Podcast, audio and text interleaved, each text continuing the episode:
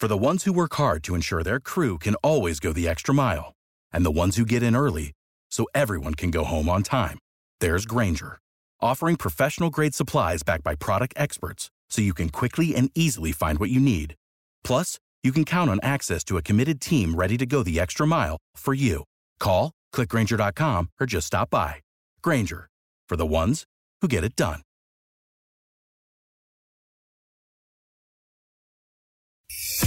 This is the WOKV Spotlight on 104.5 WOKV. How quickly so much of the country has moved on, but for those who are still uh, victims of the devastating tornadoes in the uh, uh, south of the country, in the Midwest, through Kentucky especially.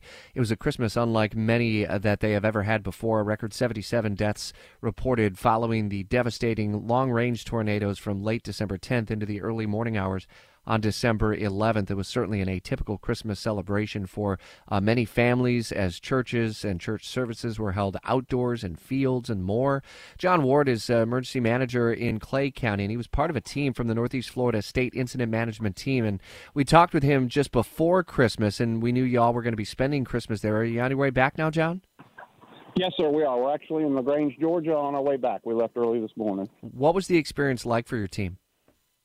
I think the uh, you know we've got a lot of senior folks and some younger folks, and it was just uh, I really say that entire area, Mayfield and those contiguous counties, just had that devastating damage.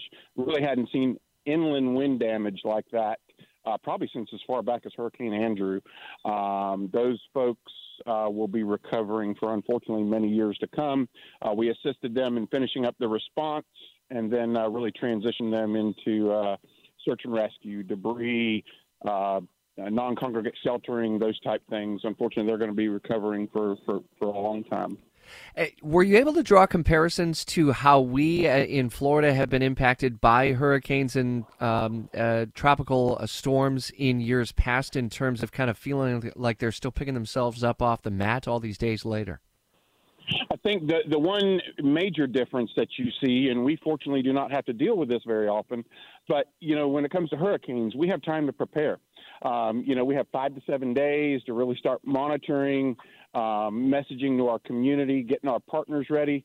Uh, these folks really left on a Friday afternoon, and and they knew a storm was coming in, and then um, through the night, you know, had uh, significant devastation. Like I say, uh, city of Mayfield really ground zero, and it went through downtown and just collapsed many brick and block buildings um, to just rubble. Have you been able to observe vulnerabilities that they have, and vice versa? Are you able to pick up some tips and tools that you may be able to bring home to Northeast Florida in planning for other future storms?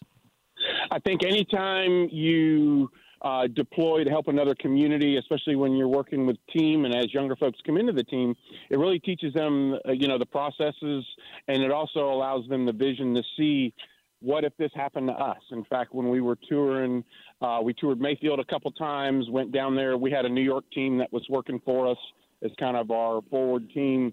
And um, really, you know, it, it, allows you to take a step and say, okay, what happened if this was a community in, in our area? You know, look at this as we're walking through. What if this was Orange Park, Green Cove, Keystone, anything along those lines, and put that in your head if, with the amount of demolition that they saw.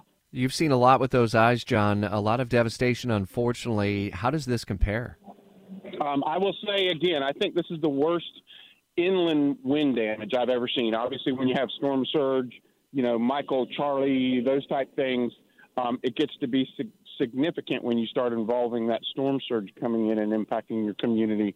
Uh, but short notice uh, wind damage like this. This is probably one of the worst that we've seen, and like I say, back from as far back as Hurricane Andrew. Well, have a safe drive back into Northeast Florida to you and to the team as well. I know it was uh, difficult being away from family, friends, and loved ones over Christmas. You'll be able to celebrate, hopefully, uh, the new year, but with a, uh, a, newfound appreciation probably for how communities come together in these challenging times. John Ward, in emergency management in Clay County, part of a team that is returning now from Kentucky. 812 on Jacksonville's Morning News.